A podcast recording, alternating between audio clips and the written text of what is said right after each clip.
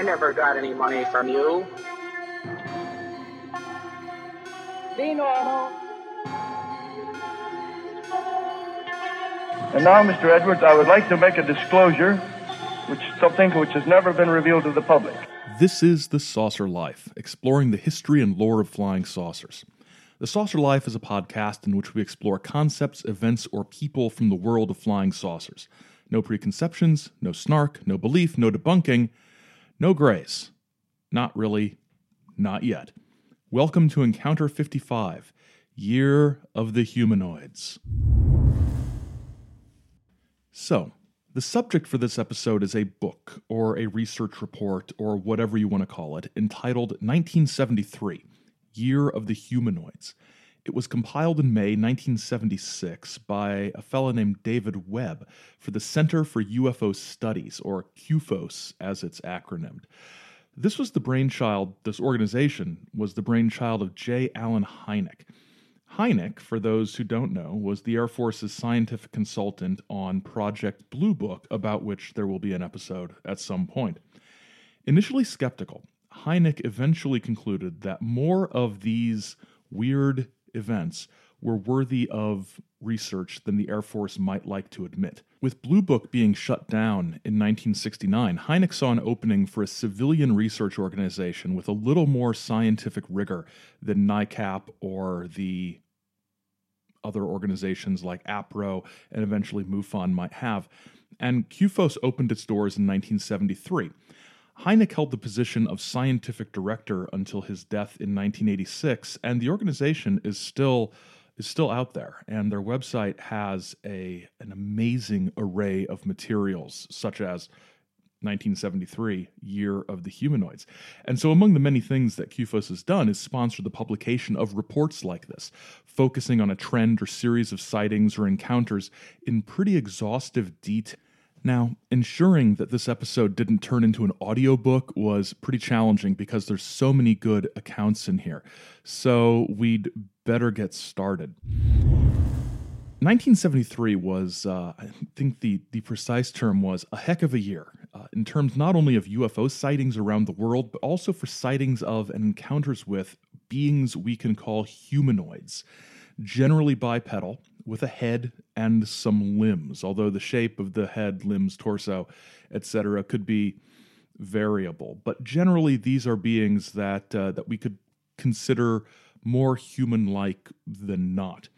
In fall 1973, autumn, if you will, which is the period the book covers, people in the United States experienced huge numbers of strange encounters with some very bizarre beings.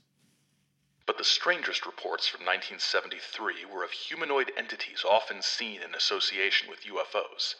I recorded 70 reports of this type during the five months from August through December 1973.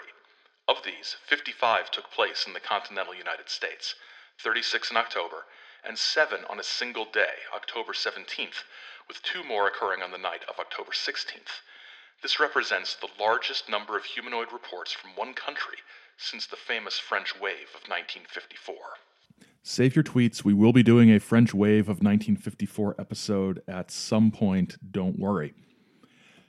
Year of the Humanoids isn't really a book with a beginning, middle, and end, or a record of an investigation, uh, a, a, sort of narrative record of investigation like a lot of UFO books. It's not David Webb on the road talking to witnesses from Indiana to Australia.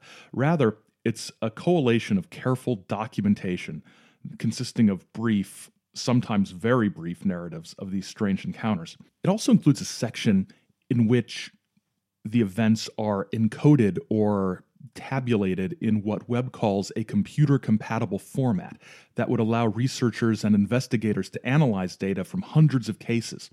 Doing so would lead, they hoped, to a deeper understanding of these phenomenon. And the idea, and, and we take this for granted now, but back in the 1970s, this was not uh, a, a simple or easy or routine thing to have narrative events broken down entered into a database and being able to you know potentially query these events and, and, disaggregate them by location by demographic information of the witness of all kinds of ways it's not going to lead to a solution to the UFO question, but what a great tool for understanding the ways in which the phenomenon might seem to appear to different people at different places at different times.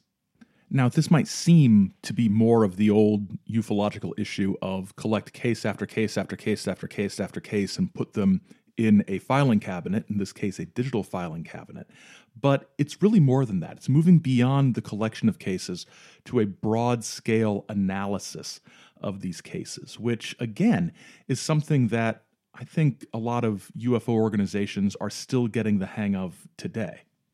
So, Webb delineates in this report three types of cases humanoid occupants of UFO craft appearing, contactee reports in which communication takes place, and the third is, in quotes, monster sightings. Webb explained that contactee style reports were kept in the report, quote, unless a hoax seems possible. Monster or anthropoid, uh, to use another one of Webb's words, monster accounts were removed unless the monster was sighted in conjunction with a UFO sighting. After all, it's the Center for UFO Studies, not the Center for Generic Weird Monster Studies. However, the anthropoid reports cannot, I feel, be ignored despite the strong emotional distaste that many researchers have for them. The large number of these reports during 1973 and their distribution, both in time and geography, seem to bear some relationship to the UFO wave itself strong emotional distaste. That phrase alone should give you an idea of the attitude toward anything weirder than lights in the sky that some researchers had. But Webb isn't one of them and calls for more studies in the correlation between UFO sightings and anthropoid or monster sightings. Abductions, as we have come to know them, were becoming more of a thing as well during this time, with that actual term abduction also coming into wider usage. The most detailed information on occupants comes from those reports of a witness being abducted and taken aboard a UFO.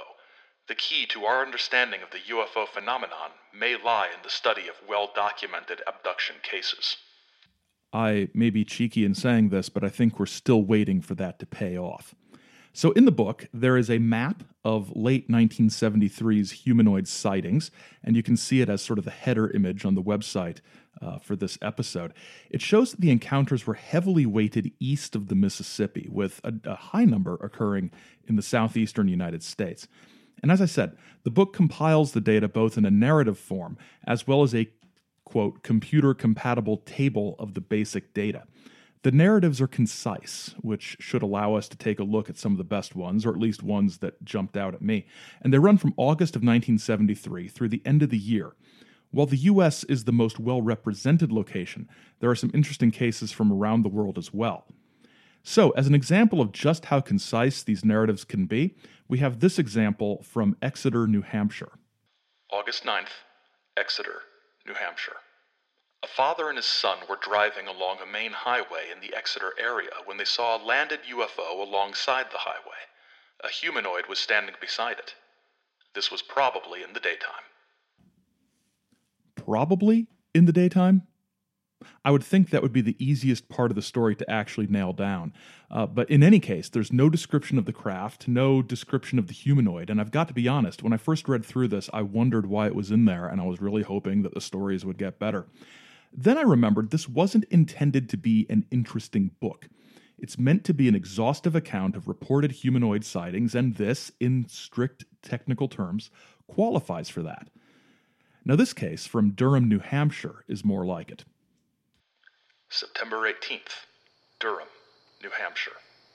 A loud thud was heard by a married couple outside their home between 21:30 and 21:45 hours. The man investigated and found three small circular glowing spots, greenish in hue, on the ground. He also heard garbled voices and electrical noises emanating from the top of a large tree in his yard. The spots were still glowing at 23:30 when he went to bed. Two UFO sightings occurred within 3 miles of their home on October 24th and November 8th. The garbled voices and electrical sounds kind of remind me of all the telephone based shenanigans that we saw in the Mothman prophecies, and also puts me in mind a little bit of the way that some UFO encounters mess with electrical and electronic systems. What's also interesting about this is that the witnesses to the humanoids were not, as far as I can tell from this account, witnesses to the UFO sightings that occurred within three miles of their home on later dates. So here, Webb is sort of connecting the humanoid sighting to the UFO sightings, but the UFO sightings took place um, over um, over a month later. So I'm not sure if that's uh, a great uh, a great correlation. And I think it has to be said, there's no humanoid here. There's glowing spots, greenish in hue, and garbled voices. I suppose the voices could have been from a humanoid, but also, and this is uh, this is for all of you who enjoy the British TV references in these episodes. The the spots of light, sort of on the ground, uh, moving around. Maybe it reminds me. I just got done watching all of Sapphire and Steel, and in the first episode, the uh, the the enemy is represented by uh, by glowing lights on the floor of a house, and it sort of reminded me of that. So for the next example, we are uh, we are going to France. Here's a fun one from France. Late September or early October, Piverde, France. While en route to work, the witness's motorcycle misfired and stopped as a dazzling bright light appeared on the road ahead. As he approached, he saw it was a luminous ovoid object with smoke underneath, hovering just above the ground. A man suddenly appeared and came up to the witness putting his left hand on the witness's shoulder and offering, quote, reassuring words. The man was about two meters tall and thin, wearing a uniform like aluminum. A large helmet rested on his shoulders with a snorkel like tube on the right side. His face was, quote, like a human face covered with a nylon stocking, end quote, with slitted eyes. He carried something like a pistol in his right hand, pointed at the ground. He asked the witness where he was going. He replied, To my job. The being then said he must return to the object and told the witness not to inspect it too closely. He entered it from beneath, and it rose vertically with a sound like a swarm of bees, and then moved off horizontally. The motorcycle then started normally. Okay, I think we can agree the most annoying thing about that story is the fact that we weren't told what the reassuring words were. What were the reassuring words, Mr. French person? very, very frustrating. But again, much like stories where we have you know electrical faults we have a vehicle stopping although with the backfiring it doesn't seem to be as much of an electrical thing although it could be so next uh, this is from from the united states again we have a story with some features that would become much more prominent in the years to come october between columbus and mansfield ohio while driving after midnight, a man saw a flashing light to his left, then right, then in front.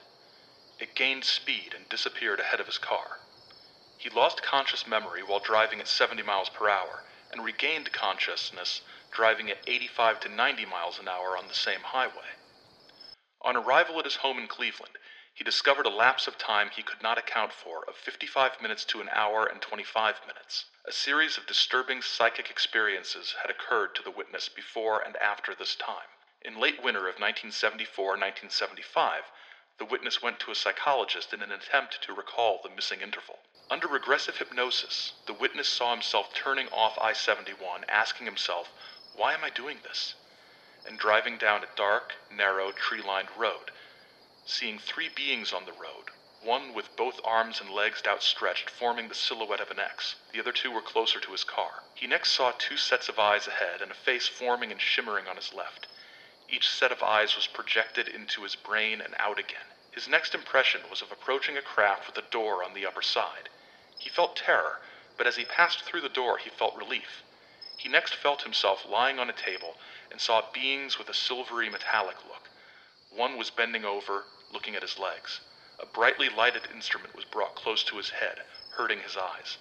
Presently, he was out of the craft, standing and watching it lift off.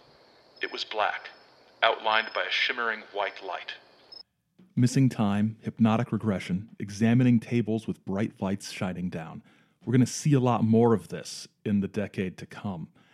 And I've got to say, while a lot of these stories are sort of goofy and fun, this one unnerves me. I think it's a couple things. The biggest one is the idea of of standing there looking at two sets of eyes and then on your left a face forming and shimmering somehow this this face coalescing out of the nothingness out of the darkness is is troubling to me also i've driven this stretch of i-71 at night so there's that I, I'm, I'm sort of imagining myself somewhere between columbus and mansfield on i-71 and thinking this could have been me but the image of driving down a dark road lined with trees and coming upon three figures.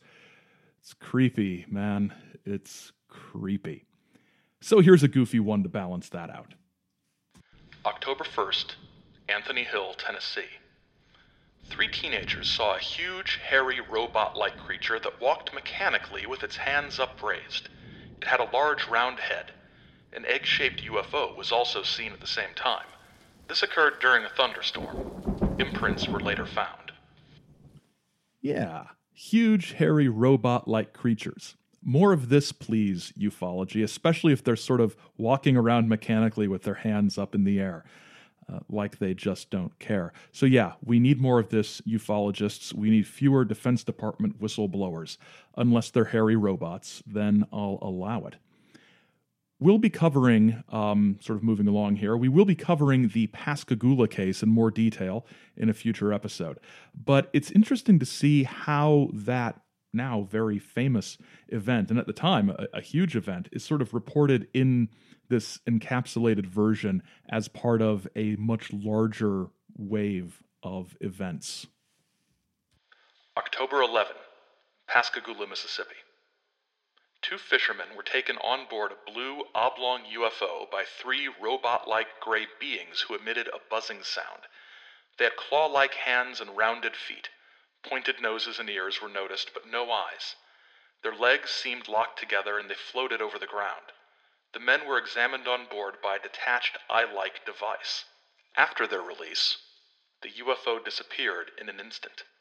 One of the witnesses, Charles Hickson, subsequently reported three other incidents, one of which apparently involved the same beings. Two involved telepathic communication only, and the transfer of information that was not to be disclosed. The first of these contacts was in December 1973 while Hickson was squirrel hunting. Like I said, we'll be looking at Pascagoula in more detail later on uh, because it is one of the sort of seminal abduction stories of the period. And it's it's another story that that illustrates this weird sort of interstitial period where so many of these abduction tropes we can call them or cliches if you want to be less generous they're all falling into place but there's still a great deal more variety. Here's another example from Utah. October 16th and 17th Lehi Utah. A woman was abducted from her home as well as possibly three of her children and a neighbor boy and given a medical examination on board a craft.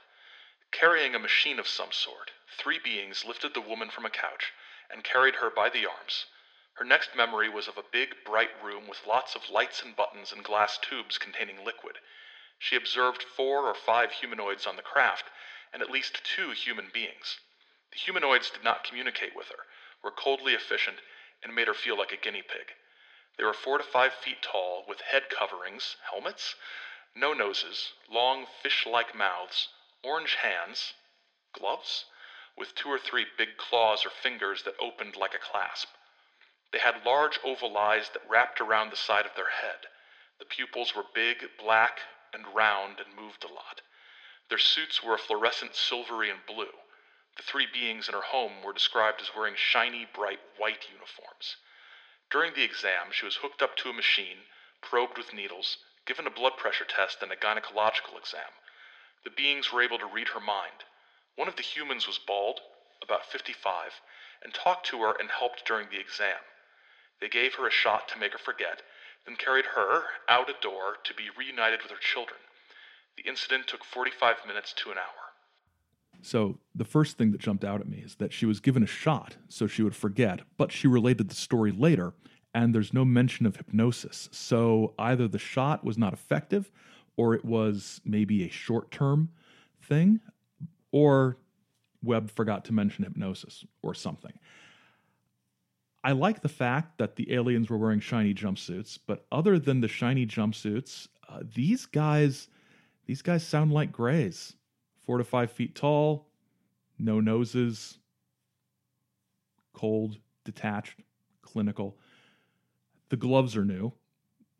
The colors of the uniforms are new. Uh, the fish like mouths are interesting, as are the helmets. I also like, or I don't like it.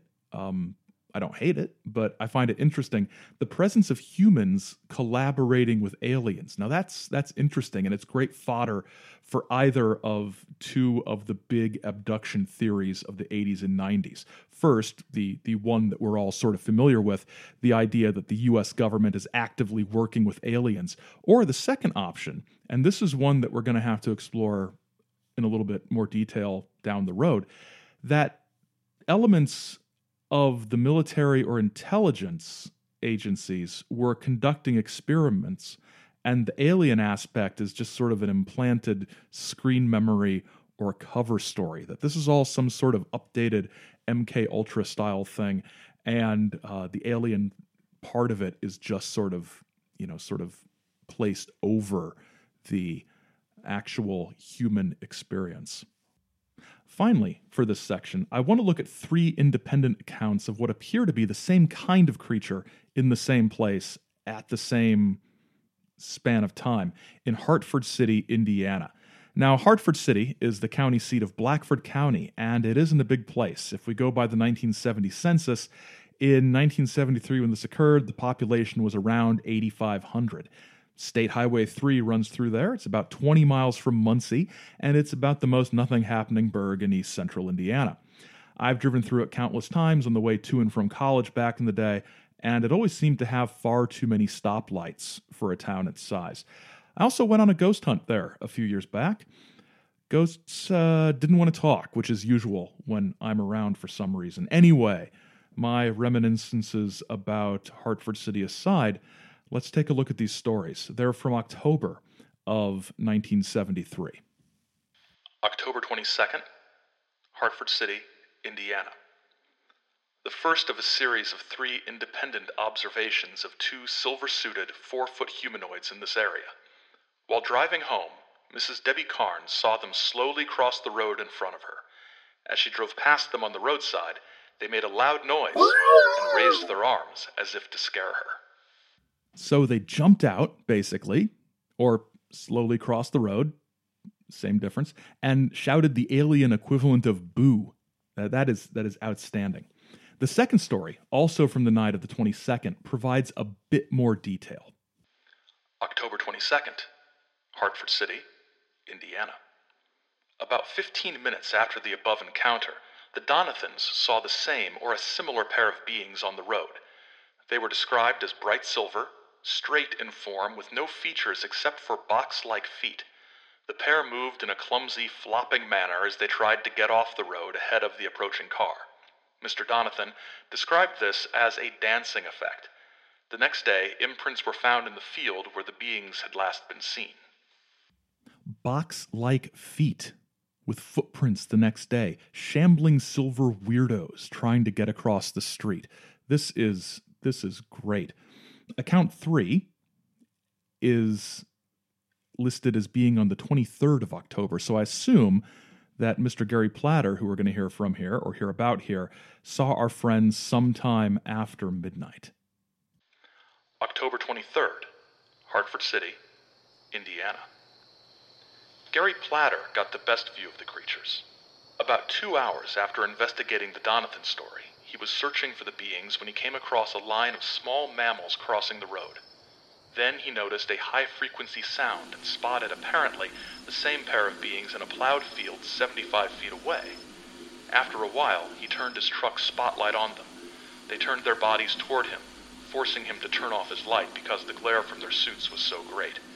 They had egg shaped heads with what looked like gas masks, with hoses running down to their chests. Their feet were square with a heel and seemed to provide motive power for slow jumping actions. On the final jump, they flew off, quote, like a helicopter in feet down position, end quote. What? I mean, what? Okay, cards on the table time. How can anyone possibly think cataloging weird objects bopping around the sky is more interesting than this? I mean, I know they're connected, but, but come on. Their square feet provided motive power for being able to jump and then bounce up and fly off like a helicopter. This is, this is, I love this. I, I love this. The computer compatible table of data is interesting. Okay, I, yes, I've got to go back. Yes, there are accounts in here, if you've read this book, that you probably can't believe I didn't talk about. And um, I can't believe it either, but we have finite amounts of time, correct? So there's a link to this book on in the show notes, as I'll remind you again later. There's all kinds of great stories, but I'm going to move on now. I'm sorry. So, the computer compatible table of data is interesting, but not really something that translates well into an audio description. If you're into data, and come on, who isn't? I encourage you to grab the book from that link. The third section of the book, after the brief narratives and the computerized tables, is a discussion of the abduction cases of late 1973. There were eight in total, with six of them occurring in October, five of which were in the United States. Webb responds to this finding with the following observation These facts, taken at face value, imply that a systematic study of a human population sample and of a limited geographic area was made during the fall of 1973. Furthermore, it would appear that this type of bold behavior by the UFO entities is becoming more common. We're entering a new world. Although we're still a ways off from the abduction saturated world of the 80s and 90s, we've got actual against their will kidnappings, the details of which are learned through hypnosis, which Webb states is becoming, quote, a standard procedure. It's a new enough phenomenon, actually, that Webb has to explain exactly what the difference is between an abduction and a contactee experience. I should emphasize that abduction cases are not necessarily also contactee cases. The controversial contactee case involves some form of intelligible two way communication between the witnesses and the humanoids. Abduction of the witnesses does not always occur. Similarly, abductions do not always involve intelligible communication. The Pascagoula incident is a good case in point. More of our research efforts should be directed toward the abduction cases. The witness is taken aboard a craft and is with the alleged aliens for a prolonged period of time. If these cases are true, then a study of them will give us the best data on the nature of our visitors. For the sake of completeness, I chose to divide the abduction and contactee cases into two categories. The first involves those where the witness typically has repeated visitations, was given messages bearing philosophical and evangelical content, and sought publicity and financial gain from the experience. All others involving intelligible communication, but without the above attributes, fall into the second category. The former type is anathema to conservative researchers, but once again, if we accept well documented, reliable abduction and contactee stories of the second type, then we must at least allow the possibility that some of the Adamski type stories are true, but possibly garbled by overzealous witnesses. That seems to be a good explanation, and he uses the well known cases of Betty and Barney Hill, Antonio Villas Boas, and Herbert Schirmer, who we'll probably discuss in the future, as archetypal abduction cases. Now, I know I don't have to tell you this because as a listener to this program, you probably already know, but maybe you don't, so here's a reminder. Historical trends, even within a very narrow field such as ufology, don't follow the calendar, even if we sometimes pretend they do to make things more convenient to explain. Most narratives of the UFO experience, especially if they're written for a broad audience, just to keep things simple, make abductions an 80s and 90s thing. Heck, I did something similar a couple minutes ago. Outlier cases like the Hills are treated as something a bit different. As far as sheer numbers are concerned, there's some sense to that. But I think that what makes the 70s so fascinating is that the decade was a bridge between the ufologies of the 60s and that of the 80s, but also had its own unique flavor. This was, to my mind at least, the high watermark of the approaches taken by writers like Jacques Vallée and John Keel. It was the decade that gave us In Search of, the decade that gave us the Philadelphia experiment, and the research behind, if not the publication of, the book The Roswell Incident. By the end of 1980, NICAP was dead, APRO was dying, and the landscape was changing rapidly. The remainder of this book goes into detail discussing the creatures described in various accounts, comparing their characteristics and perceived abilities as well. The book also provides a number of drawings of the various humanoids, which you've seen if you follow our various social media sites. I encourage you to check out Saucer Life on Instagram for a few of my favorites. Humanoids, watch out for them. They may jump out at you, amble across the street, yell boo in their alien language, and then fly away like a helicopter. As I said, there's a link to the PDF of Year of the Humanoids in the show notes, courtesy of the CUFOS website at cufos.org. You can check out past episodes, read some reviews of saucer related stuff, and support the show at saucerlife.com. You can follow us on Twitter and Instagram at saucerlife or email us at thesaucerlife.com. You can subscribe to The Saucer Life wherever you find podcasts, and thanks to uh, those of you who've been leaving such nice reviews at those sites. The Saucer Life, Encounter 55, is a production of Chizo Media LLC. Chizo Media, working for the good of mankind along the lines of truth. Till next time, keep watching the skies, because the humanoids are watching you.